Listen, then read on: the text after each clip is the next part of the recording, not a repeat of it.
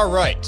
What is going on, Detroit? Coming to you on a Thursday here. This is another episode of the Guys Being Dudes podcast. This will be episode number 42. You want to follow us on Twitter, find our Twitter at Guys Being Dude 15. The Instagram is GBD Podcast 2021. Our sponsor, we are brought to you by Rise Network. All of our socials, our Twitter, our Instagram, Rise Network US. You want to find our website, www.risenetworkus.com. We have merch there live. We have Upside Swings merch, Live Wire Fantasy Football merch, Rise merch. Please spend your money. We want your money. Give us your money.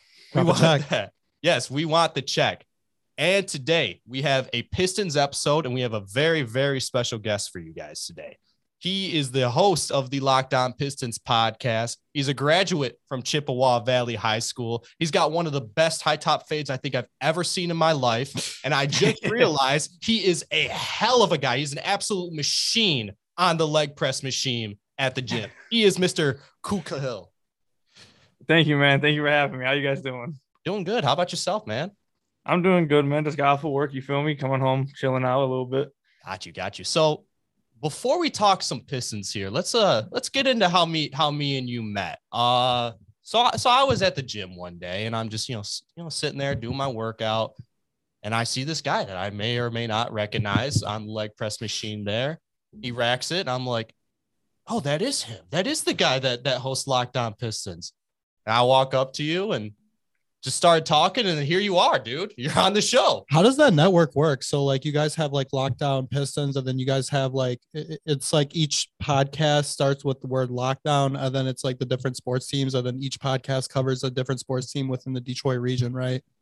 It's uh, so the Locked On network is like a it's a countrywide network podcast platform. So they have nhl nba nfl mlb college sports oh, so fantasy. like yeah, yeah. Like so, it's like format? yeah, yeah, yeah, yeah, okay. yeah. So then everything. So it's locked on Red Wings, Lions, and then if you go to a different city, Bucks, Bruins, all, all that stuff. You go anywhere, you'll have a locked on uh, version. Whether it's college, NHL, like I said, you'll find it anywhere. Oh, that's dope, dude. And then before we get to Pistons, uh, Ku, just so all of our audience can find you, you want to go ahead and throw out your socials? Feel free. Yeah, you guys can find me over on Twitter at Ku Khahil. You can also find my podcast, Locked On Pistons Podcast, on all your podcast platforms. Also, check us out on YouTube. We do a, a audio plat, or audio version over on the podcast, like Apple Podcast, Spotify, all that stuff. We also have a visual version uh, on YouTube, Locked On Pistons. Go over there, hit that subscribe button. I'd really appreciate it. But yeah, that's all you guys. The YouTube channel really is the best way to support the podcast. That that right there. If you want to support the podcast, check me out. Go to the YouTube channel. Best way to support it. All right, guys, you heard it first. Go follow his YouTube, his Twitter, his everything. Let's actually get into the content of today's episode. And like I had mentioned, it is a Pistons episode. We just had an awesome game a couple nights ago against the Nuggets where we unfortunately lost in a pretty close one. But our guy, man, our, number one pick, what I think is the number one guy on this team, Cade Cunningham, had a hell of a night, dropped 34, 8 and 8, had two steals and two blocks uh, put the reigning MVP Nikola Jokic on absolute skates with a killer, killer step back. And cool, you know, let's just start it out here. You know, Cade's last 10 games, he's been killing it, right? He's got, you know, 18 and a half, four rebounds, five, five assists, averaging over a steal a game, a block a game. He's playing really, really well. I think it's clear at this point the, you know, early season rust. Of course, he started out with that ankle injury, has officially shaken off him. He's just getting better and better and better and I want to know your opinion on this. Is one, is he a guy? Is he a guy that we can build around for years to come? And two, a follow up question to that where is his ceiling? Is he a top three player in the league when he is 28 years old? Is he top five? Is he top 10? How many all star games are we talking? What's your opinion on this guy? Well, 100%. Uh, I think he's the guy the Pistons are going to build around. I think he 100% is their franchise guy uh, before the season, there was, you know, even towards the beginning of the season, there was kind of like a little, I won't call it a feud, but it was kind of like a little bit of confusion about who would close games. You had Jerami Grant time taking shots, uh, closing games. A lot of people wanted Cade to do it. And it happened like that, that Cade quickly like emerged as the best player on the team and as the guy on the team. it only took a month and he's like, what, 19 years old? So 19, 20 years old. So he's 100% the guy. Uh, the Pistons were gifted to get that number one overall pick, and it 100% Cade Cunningham's that guy. Um, as far as his ceiling, he's going to be a perennial All Star almost every single year. I think he he'll be like an MVP type of player. There, before the draft, I forget his name. I think I think it's Mike Schmitz. He's one of the ESPN uh, uh, draft guys. He said that before the draft, this guy was the most complete prospect he had ever scouted in the like in the past 15 years. And if you've watched Cade this year, you can see that completely. The dude can shoot the ball. He can pull up on if you try to play drop coverage, you ice him. He can hit a pull up three in the pick and roll. He can hit transition threes. He can play off ball, catch and shoot. He can cut to the basket. He can post up, which you've seen him start to do a little bit more uh, the last few weeks. And he, he's six six six seven, so he can post up smaller guys at the point guard point guard position. He's strong on his drives. He can finish around the rim. He shoots good from the free throw. There's literally not a single part of his game. And we're not even talking about him as a playmaker. He's has some amazing vision. He's able to make his teammates better, sometimes to a fault. Sometimes there's been some criticism that he kind of lets the game come to him a little bit too often and kind of lets, you know, tries to pass it on and let his teammates come along a little bit longer or a little bit quicker. Uh, but he there's not a single hole in this guy's game, and we haven't even talked about the fact that he can basically guard one through four on the other end as well. So uh, I think once he reaches his peak, like athletic body as well, once he get, puts some muscle on as well, and you know reaches his his his ceiling skill wise, we're looking at a dude who's going to be a perennial All Star. I think will be like an MVP type of player, uh, hopefully for the Pistons. Yeah. Um. So Cade Cunningham seems like the better pick in this uh, draft than uh, it seems like us picking up Cade Cunningham was actually better than us picking up Jalen Green because I mean, obviously, you saw from the other night that Cade dropped 34 and then was 14 for 26 on field goals. One Jalen Green was seven for three for 10. So I think that Cade Cunningham is the guy that um, is establishing himself as the rookie of the year for the future. I feel like um, in order to keep Cade uh, rolling and getting his rhythm um, throughout each game, I feel like we do need to pick up a couple of positions. So I think that one of the biggest positions that we need to pick up for in order for Cade to explode and to start performing really well is a center. So I mean, do you think that Cade Cunningham um, will be able to do it and like reach that ceiling by himself, or do you think that like like how I used an example, we need to like start building around him more and more and start picking up key positions? Uh, he, he 100% is going to need some help. Uh, the team definitely going to have to do a good job of putting pieces around him. He won't be able to do it by himself.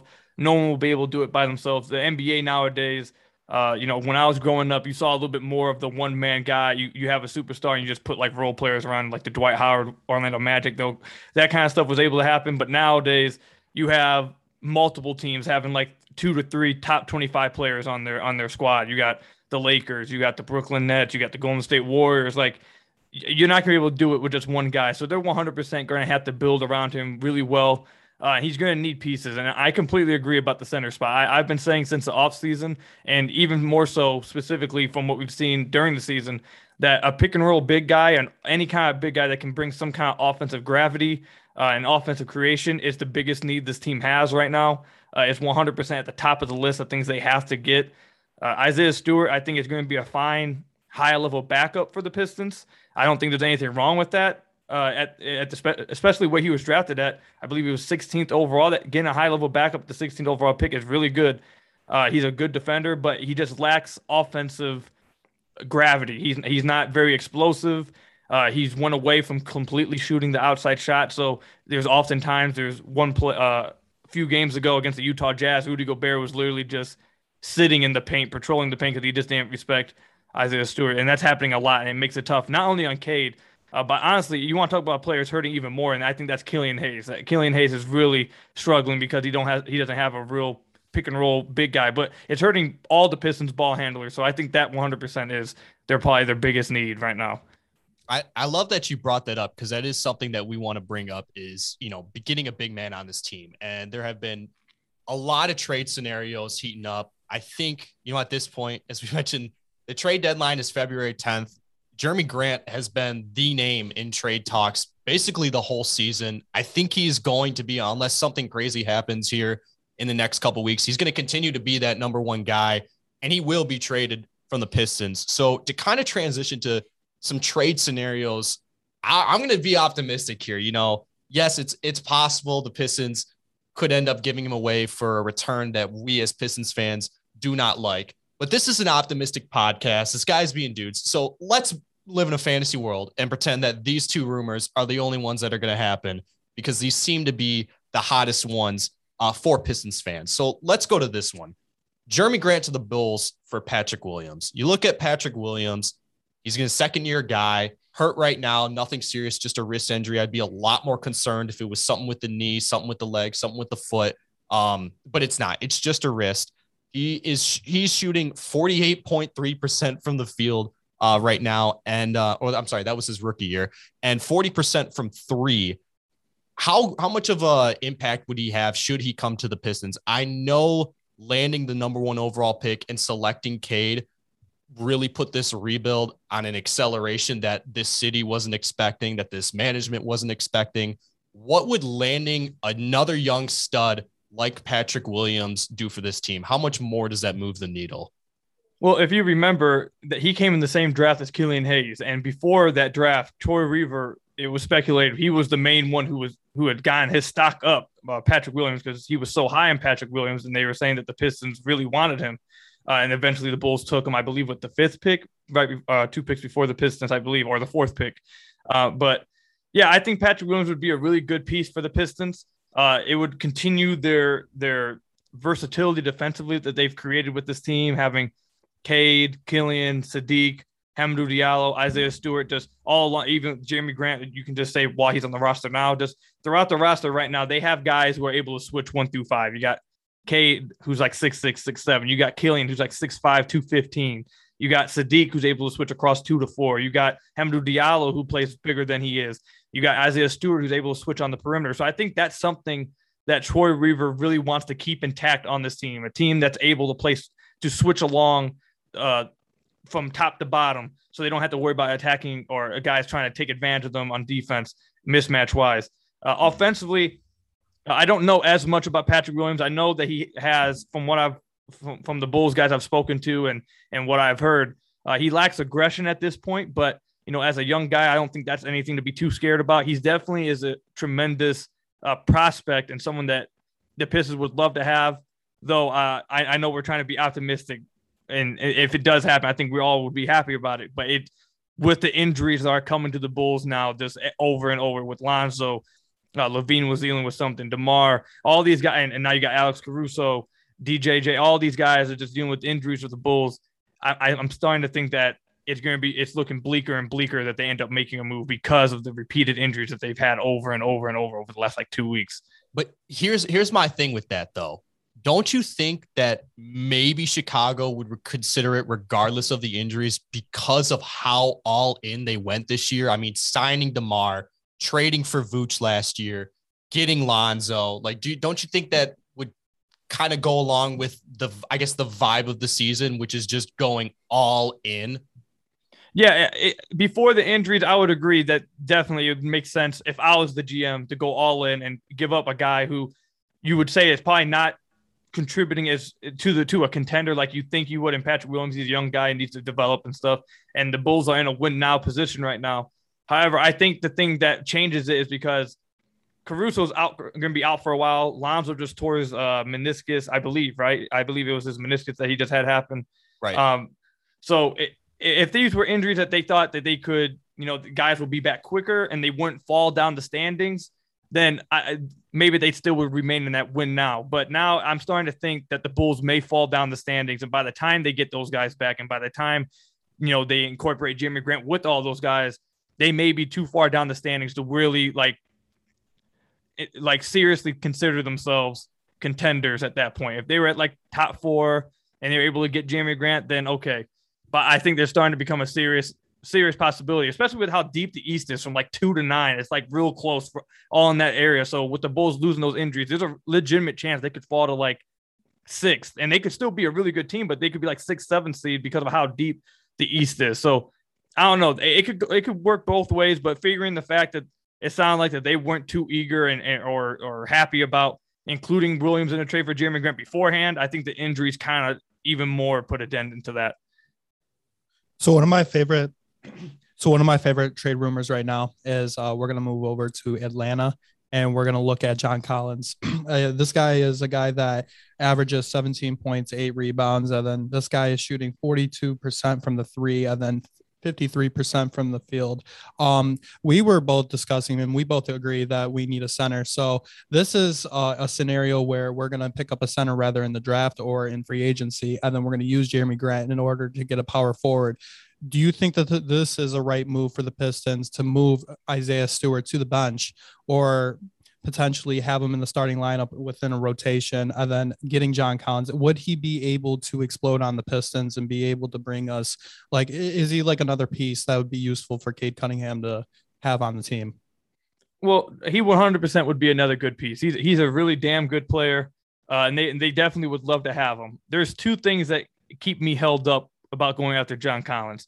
Uh, well, one, I, don't know if the Pistons are going to want to attack this need right now, considering the fact they're going to have a top pick in the offseason in this draft. And this draft, all the top guys are, are a lot of these top guys are big guys. So I don't know if they're going to want to uh, go all in like they're going to have to go on John Collins because uh, you're likely going to have to attach another asset with Jerami Grant. They're probably the Hawks are probably not going to do a straight up swap of Jerami Grant and, and John Collins. And the rumor I've seen is Jerami Grant in a first or Jerami Grant and another young guy on the Pistons. And with the Pistons having cap space this offseason to be able to go get someone they want, they've been linked to DeAndre Ayton and also having a top pick in the draft, they could re- realistically attack both those needs that we're talking about in, in about two weeks of the offseason. They it could happen that quick out there. So I don't know if they want to if, if they could just get Jerami Grant for a John Collins swap, that I, I think they do that.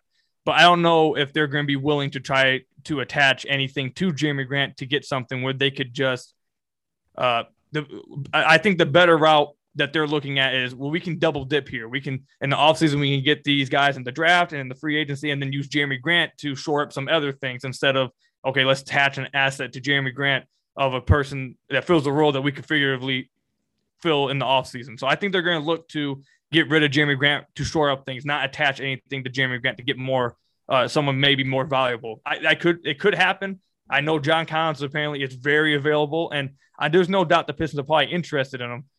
I just, from what I know and understand, I would I, I would call it uh, unlikely that the Pistons would attach Jerami Grant and a first round pick to get him. If it did happen, though, I wouldn't rule it out. I just would be shocked. Yeah, it it that's that's what sucks, right? Is because like you want to be optimistic, but you're looking at this from Atlanta's perspective, and you're kind of like, I mean, how much would would Jerami Grant bring to that team? You know, I know they probably overachieved last year, you know, making it to the East Finals and all that. But what would Jerami Grant, you know, really, really bring to that team? Um, you know, you mentioned DeAndre Ayton, and that's one thing that I want to hit on. I think it was very clear. I believe it was over the summer that he was not happy while with the Phoenix Suns not giving him that max deal. Do you think that Ayton is the kind of guy that would go to any team right now as long as he gets the max? Do you do you think that Detroit would throw him the max, considering that we do have Cade, who, yes, right now he's making rookie money. I know he was the number one overall pick, but it's nothing compared to max money. Do you think that they would take DeAndre Ayton with all that money, knowing that three to four years down the line, we're going to have to give Cade a bag? 100%. I think I, from what we've heard, uh, would I give DeAndre Ayton the max? I think I'm kind of hesitant, like the Suns are, to give him the full on max. I don't know if he's a max player. Uh, but a lot of times with this, with with the way the the the the the contracts work, a lot of guys aren't really being paid on what they're worth. This is kind of a you're the next man up kind of thing. On a rookie scale contract, your extension's up, you're worth this. We have to pay you because you're worth this much to our team. All that stuff, yada yada. Do I think DeAndre in and of himself is a max player? Probably not. Uh, so I get why Phoenix is somewhat hesitant to give it to him, but it sounds like that the Pistons are, are really high on him. Uh, and he's he's a damn good player as well. It's not like he's not worth a lot of money. Uh, so I think it would take someone offering the max to get him out of the Phoenix. So I think the Pistons would probably be interested in doing so. They've been linked to him for a few months now. Uh, so if that opportunity arose, I, I would, wouldn't be shocked if they did do that. Even though I do think when push comes to shove, the Suns will eventually end up giving him that max that he wants. So what's one of all right? So if you have one player that you want to choose in the league in order for the Pistons to pick up the best suitable um, player for the Pistons in their situation right now. And you could even like have Jerami Grant as like um an option to trade, who would you pick up for the Pistons in order for them to make the next step in order to become contenders within the playoffs? Yeah, what's in the what's in the Locked On Pistons trade machine right now? Well, the, so there's there's a few teams that I want to I'm going to throw out there. I actually made a bet with with one of my friends that uh, of a team I think is like a sneaky contender for Jerami Grant. And if you guys remember, obviously when the Pistons traded for Blake Griffin, no one saw Blake Griffin being traded. No one heard any rumors about the Clippers shopping Blake Griffin. So a lot of times it's the team that you're not hearing about that's not in the rumors that ends up making the trade. You didn't know that the Pistons were in the market for some superstar at the time. Like a lot of times that's what happens. So there's two teams, or there's probably more than two teams if I kept looking through it. But one team I think is interesting is the Wizards. Uh, they've been linked to Jerami Grant. I really would like Rui Hachimura uh, for Jerami Grant. You'd have to attach something else to Rui as well as long along with a contract to match it. Uh, I don't know if they would give a first round pick. I think you could get. Uh, I well, I would try to pry out of them. I would try to probably pry out of them Rui, Deni, Avdija. I think I said his name. However right. the heck you say his name. yeah, and then just the match. I forget what the contract they have on their on their books right now that matches the salary. I forget the guy's name. Uh, but that's something I would look for. I think that would be a good pickup for the Pistons. I really like Rui Hachimura. I don't know if they're going to part ways with Rui. They probably would part ways with Deni, but Deni himself is not worth that much. You'd have to get like a first. Then you, I, I would start asking for a first round pick. Uh, but that's a team I would be interested in. Another one I think is sneaky, is like a sneaky team to watch. Is the Golden State Warriors. I've been saying Golden State for like a while. I think that I, I think Golden State recognizes that they can win the championship this year, and you haven't heard them. Beginning of the year, you, you heard them in trade talks that you, they've kind of been quiet since then. And for me, that kind of like perks my ears a little bit that they've it's kind of like went quiet with them completely. And I know they have a lot of young guys that you would say not necessarily are ready to be real contributors to contenders, and that's where the Golden State Warriors are, especially with Klay coming back. I would like James Wiseman that they could try to get James Wiseman. Uh, I would take Poole. Uh, they have a few other guys on that roster. They have a lot of guys that I would be interested in from their young uh, from their young crop right there. So I think Golden State recognizes that they're going to be in potentially winning a championship this year. And if they can go all in and get Jerami Grant to add to their stock, I think they could do that. Uh, so those are two teams that I'd be interested in. If I had to pick one player, he's not going to happen. Uh, it, it's not going to happen. But this is one player I've been begging for the Pistons to get ever since his name got brought up in trade rumors like two years ago, and that's Miles Turner. If they could get Miles Turner, I would be so happy. He's you know, the guy that I have a similar. Yeah. Uh, I have a similar player. I have one player that I like really want, like the golden player for the Pistons, that I think that could solve all of our problems, and that's Jarrett Allen. I think that the oh, yeah. four pre- presence right now uh, with the Cavaliers, when they have Kevin Love, they have Markkanen, they have Mobley, and then they have also Jarrett Allen. They're not going to be able to pay all these people, and then they also have Garland and then Sexton. So I think that um, uh, Jarrett Allen is our guy. To be honest with you, he's he's a brick wall and he's able to uh, space the floor pretty well. But I saw something. I, will say this to you guys. This I, this is a, a name that I'd keep my eye on. I, I out on. The Pistons have been linked to recently a few guys who are like guard off ball scorers. You've heard Jalen Brunson brought up. It sounds like that's going to be a guy who who they could possibly pursue in free agency. You just brought up a guy that I would not I would keep my eye on. I would not be shocked if he gets traded, and I also would not be shocked if the Pistons somehow are like interested in him because he seems like from what the rumors are saying about the kind of guard scoring guard they want next to Cade. I would not be shocked if they go after Con Sexton. I I just keep out for that. Yes, I am so happy you said that. I'm a huge Collin Sexton guy. He's just I mean, he's just a dog, man. They also I mean, have Ricky, uh, Ricky Rubio, and Rubio, then that yeah. team, that team is so loaded with talent, and it's just overflowing with talent. If we're able to step into their front office and pick apart their their team and be able to steal a couple of players, I think that'd be huge for the for the Pistons. Um, Collin Sexton, he'd be playing what the shooting guard since Cade would be playing the point guard. Like, how would that work? Uh, if he if he came here, he definitely would be in an off ball scoring role. Now, I, I don't know. I, I don't have anything saying it's going to happen. If they're interested, I'm just speculating off of the fact, like you said, they have a lot of talent over there in, in, in Cleveland. They've been rumored to trying to get off of Collin Sexton. He's hurt for the year. The Pistons have been linked to some off ball scoring guards.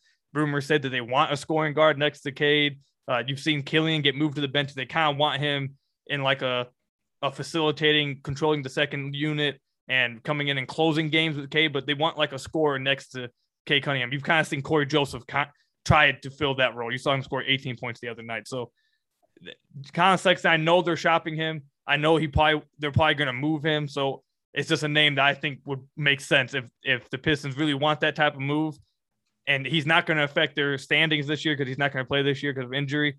I wouldn't be shocked if the Pistons like took a swing on that, but it would take more probably.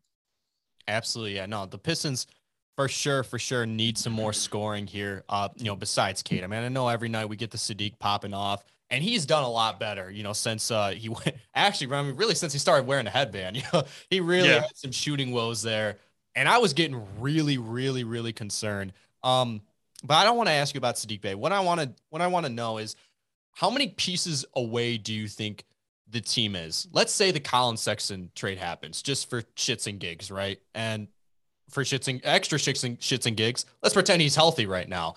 How far away is this team from t- true contention, at least in the East? And I guess by true contention, I mean home court advantage. I know we're gonna have to be patient with Cade. He's already very good, but he's 20 years old. He is a sneaky 220 pounds. I'd like to see him get up to 235, 240. I think he would be an absolute monster at that weight, especially if he's still able to move around the way he does now, at the weight he is now. How many pieces away are this is this team from true contention? Assuming that we either trade for a guy like Collin Sexton, you know, land a huge free agent like DeAndre Ayton. I, I guess start of the 2022-23 season, how far away is this team?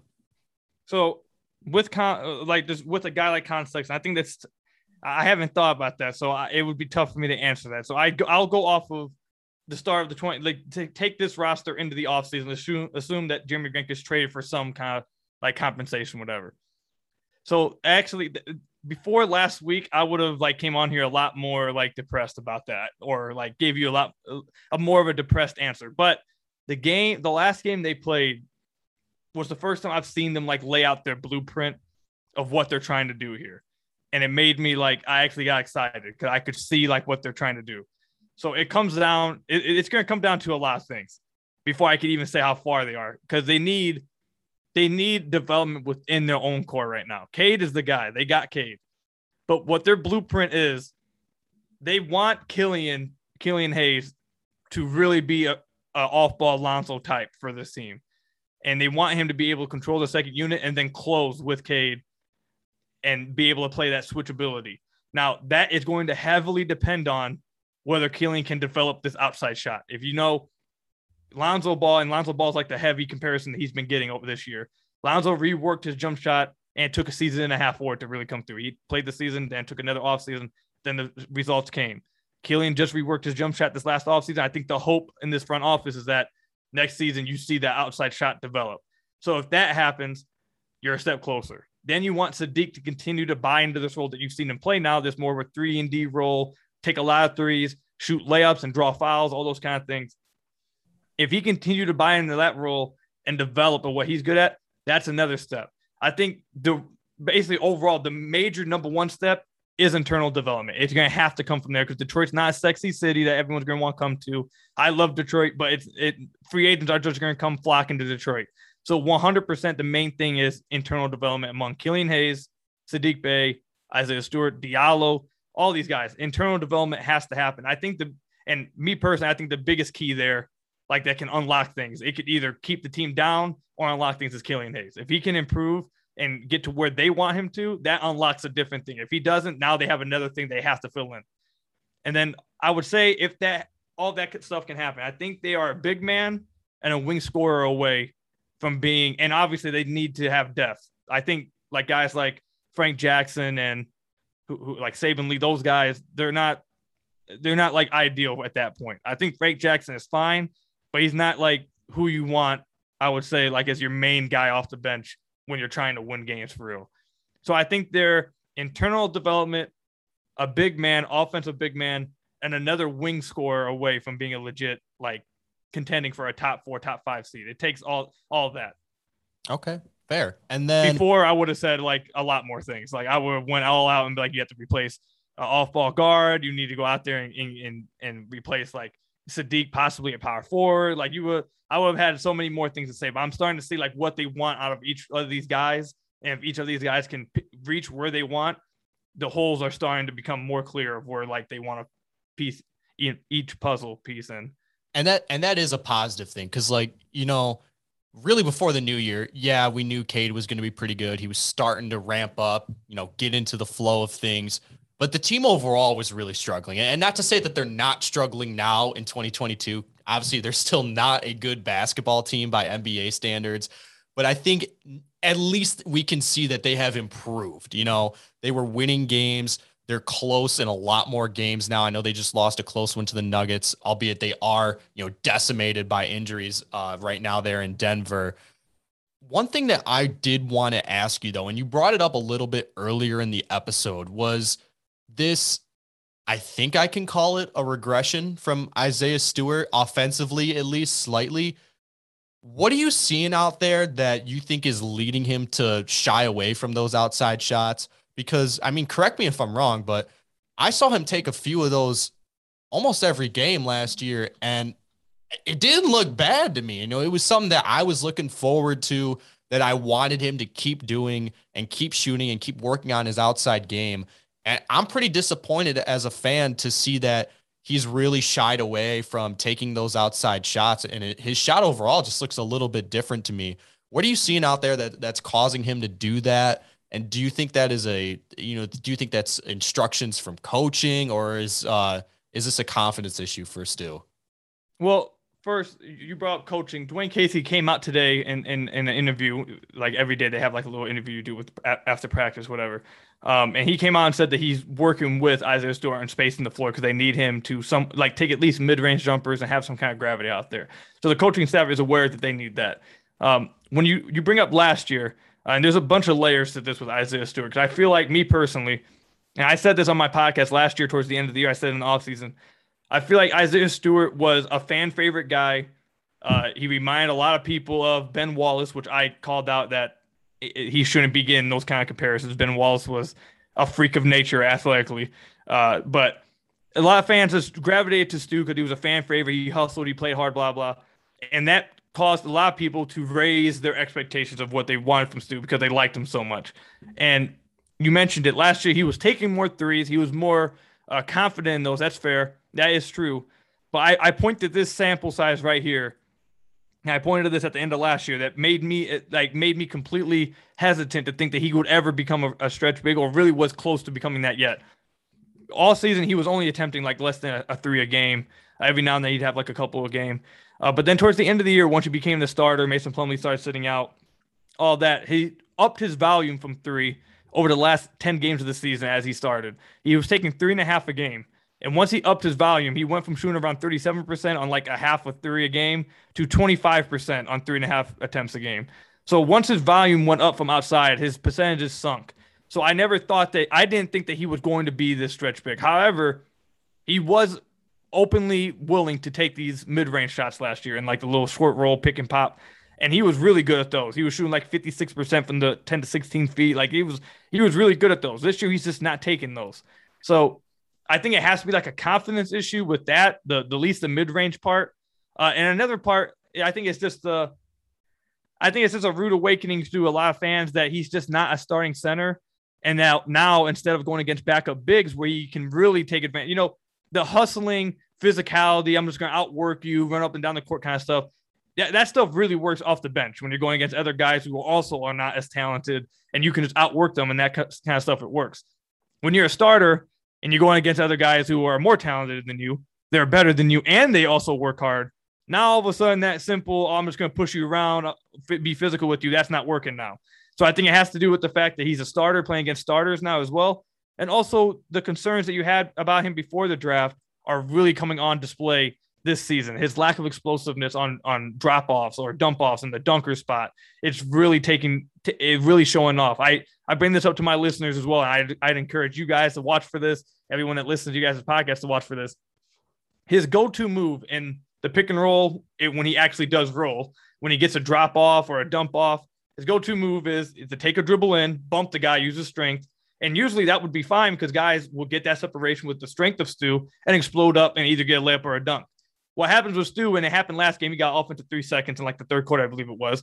He's able to create that separation, separation, but he just lacks the explosiveness to do anything with the separation he does. So he ends up just sitting there pump faking, and it usually leads to a turnover or a three second violation or something of that sort. So all three of those things. I think he's lacking confidence from mid range right now. He lacks explosiveness, which people knew before the season, before his rookie season, but it's really being put on display right now.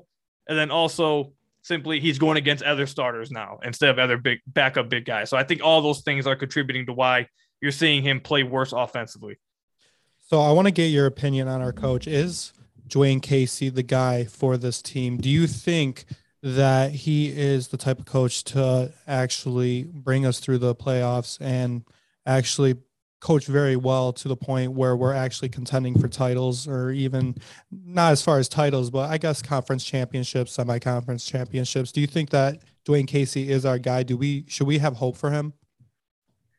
You're asking the wrong guy here. I don't, I don't want to. I, I don't. Again, you guys, you guys like you said at the beginning of the podcast, you guys like keeping it all positive and stuff. But that is one topic I'm not positive on at all.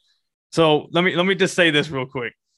I was credentialed during the 1920 season, the season of the pandemic when it hit. Of course, I got screwed over. Uh, but Dwane Casey, let me just like let me just put the graphic up at the bottom of the screen. Dwane Casey's a great man. He's a great person. He's a nice person. He's very friendly. He's a leader of men. He gets guys to buy in. He's a great person. Great, great person. I he's not a very good coach in my opinion. He's just not. He lacks he, the, the main thing about Dwane Casey that you'll always get out of his teams. And at point this season, you kind of saw that waver a little bit, I think, towards the beginning of the season. It's starting to look a little better now, but you start to waver a little bit is that he's always going to get guys to buy in. Now, whether wherever he's getting them to buy into is good, then that you can argue that. But he's very good at getting players to buy in and want to play for him. Guys respect him, guys love him. They'll play hard for the guy. However, he's if you go and listen to Toronto people talk, you've you asked a bunch of people who followed him and covered him in Toronto, they'll tell you the same thing. His his creation, his creativity lacks very much so. His offensive X and O's lacks very much so when he was hired, if you guys, I don't know if you guys remember this, when he was hired, they asked him about schemes, whatever. This is when they were asking about, oh, could you develop Stanley Johnson, Henry Ellenson, because he was viewed as like this development guru. And they were asking about like the type of scheme you're going to be running. And he basically said, I, I believe the quote was actually, no, I'm not going to try to quote him, but basically what he said was, we don't run plays, we run con- concepts. And when you watch the Pistons, you see that out there. They don't run plays. They don't come out there and like run uh, they don't have a structured offense. They run concepts. And what that leads to a lot of the time is heavy isolation basketball. And that's what you see a lot this year with the Pistons. That's what you saw a lot with Toronto and why they fell in the playoffs. They went the one year, their last his last year in Toronto when he won coach of the year, is because they were he finally seen he got Nick Nurse on the coaching staff and they started sharing the ball more and the ball moved a lot. And I believe they finished like first or second in the conference. Then once the playoffs came around, they went right back to isolation with DeMar DeRozan and Kyle Lowry, and they got blown off the floor by the Cleveland Cavaliers. So, and you saw that a lot with Jerami Grant this year, who was like, I believe he was in the top 15 of isolation possessions, but bottom 10 in isolation percentage wise. So, so long story short, no, I don't think I, he's he's the guy that's going to take you to the playoffs. They may make the play play in like in this final season here, but I don't think I don't even think Troy Weaver believes this either. I don't believe that they expect him to be that guy when they take this next step. However, I think they have com- complete belief in him and complete uh, uh, trust in him to be the coach during this process, the development process that gets you to that next step. Once they get to that next step, I think then they'll go get the guy that they want during that phase. But I think they have absolute complete belief in him during this phase, however long that takes. If it's next year and the year following, just next year, however long. I don't think he's anywhere close to on the hot seat. I think he's going to be here as long as develop the, the development part is going. As soon as they're ready to start winning, I think they'll go find their guy. I wouldn't rule out, by the way, just this is just me speculating. Jerome, I believe his name is Jerome Allen, who they hired from the Celtics on their assistant coaching staff. I think he's a candidate to take over once he leaves. Casey's also getting pretty old that he might just want to ride off in the sunset soon, like two years. And then also Juwan Howard. I'd watch those two guys when eventually that happens. Ooh, Juwan Howard. I was gonna ask you what. One. See, I wasn't gonna ask you what coaches could replace Dwane Case because I didn't want you to like kind of like um go too far with that. But like those are actually really good candidates. Um, what kind of coaching style do you think that the Pistons would need in order to w- make this team work? um, especially around Cade Cunningham being the number one ball handler and the number one guy. Um, do you think that we have a pace and space kind of style that we should do, or a three and D? Like, um, I don't know. Give me your thoughts. So, we've we, I've actually talked about this a lot this year as well. So, um, I think they should be playing fast. They should be a faster team in transition. At the beginning of the season, like the first month and a half, they were, yeah, my fault. First month of the season, they were towards the bottom of the league in like transition frequency. And I thought that was just very stupid with the team that they had you need to play a little bit faster, especially with the inability to score in the half court. You need to try to find other ways to score. And they've picked that up tremendous, like a lot since Cade Cunningham came back and hit and hit, has hit his stride. They've picked up a lot there. So I think they're starting to adapt to that as well. So fast. And this is like the biggest complaint. I think this leads to the biggest issue with Dwane Casey this year, though some will argue that, and I can't really argue against them, that the reason why they haven't done this because they just don't have the personnel really.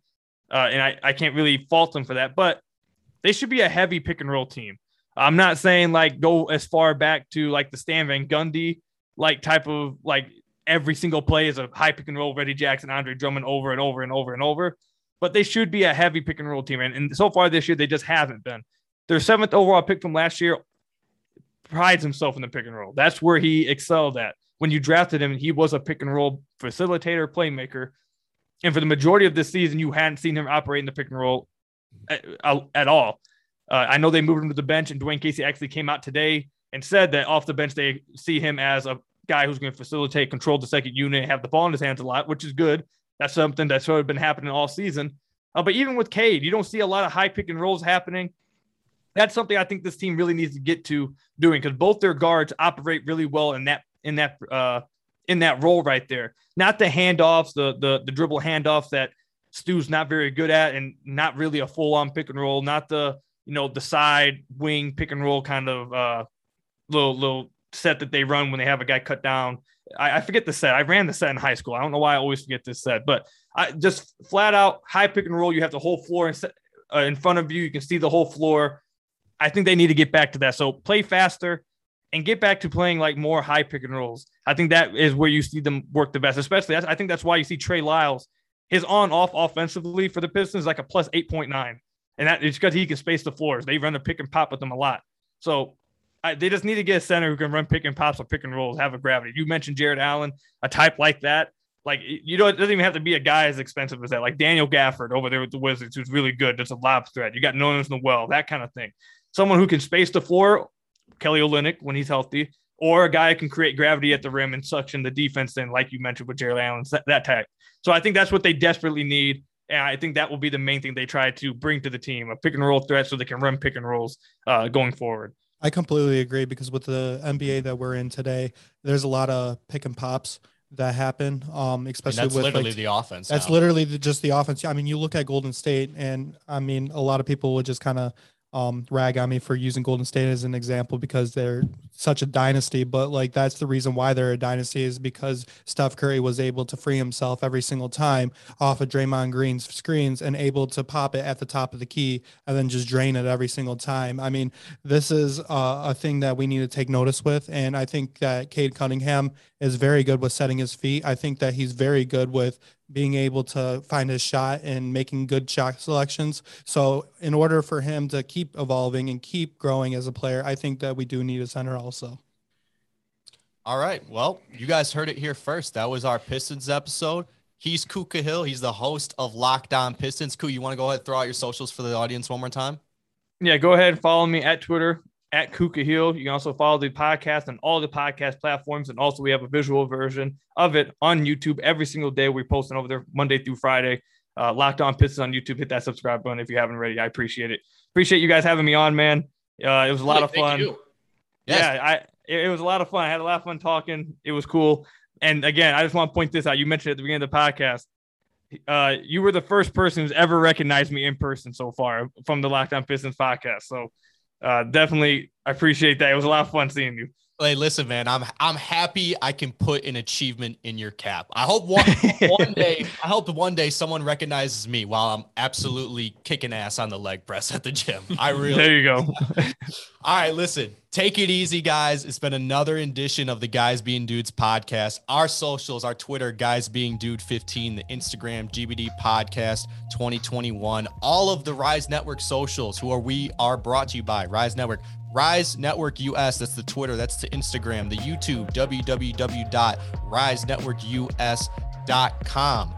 And that's going to do it for this one. Everyone, take it easy. Keep warm. It's freaking freezing outside. I promise we're almost there, guys. We're, we're getting to the point where it's not going to be dark at 4:30 p.m. We're getting there. We're going to live. Um, and that's going to do it. We'll see you guys next week on Guys Being Dudes. And thank you very much for listening. Hasta luego.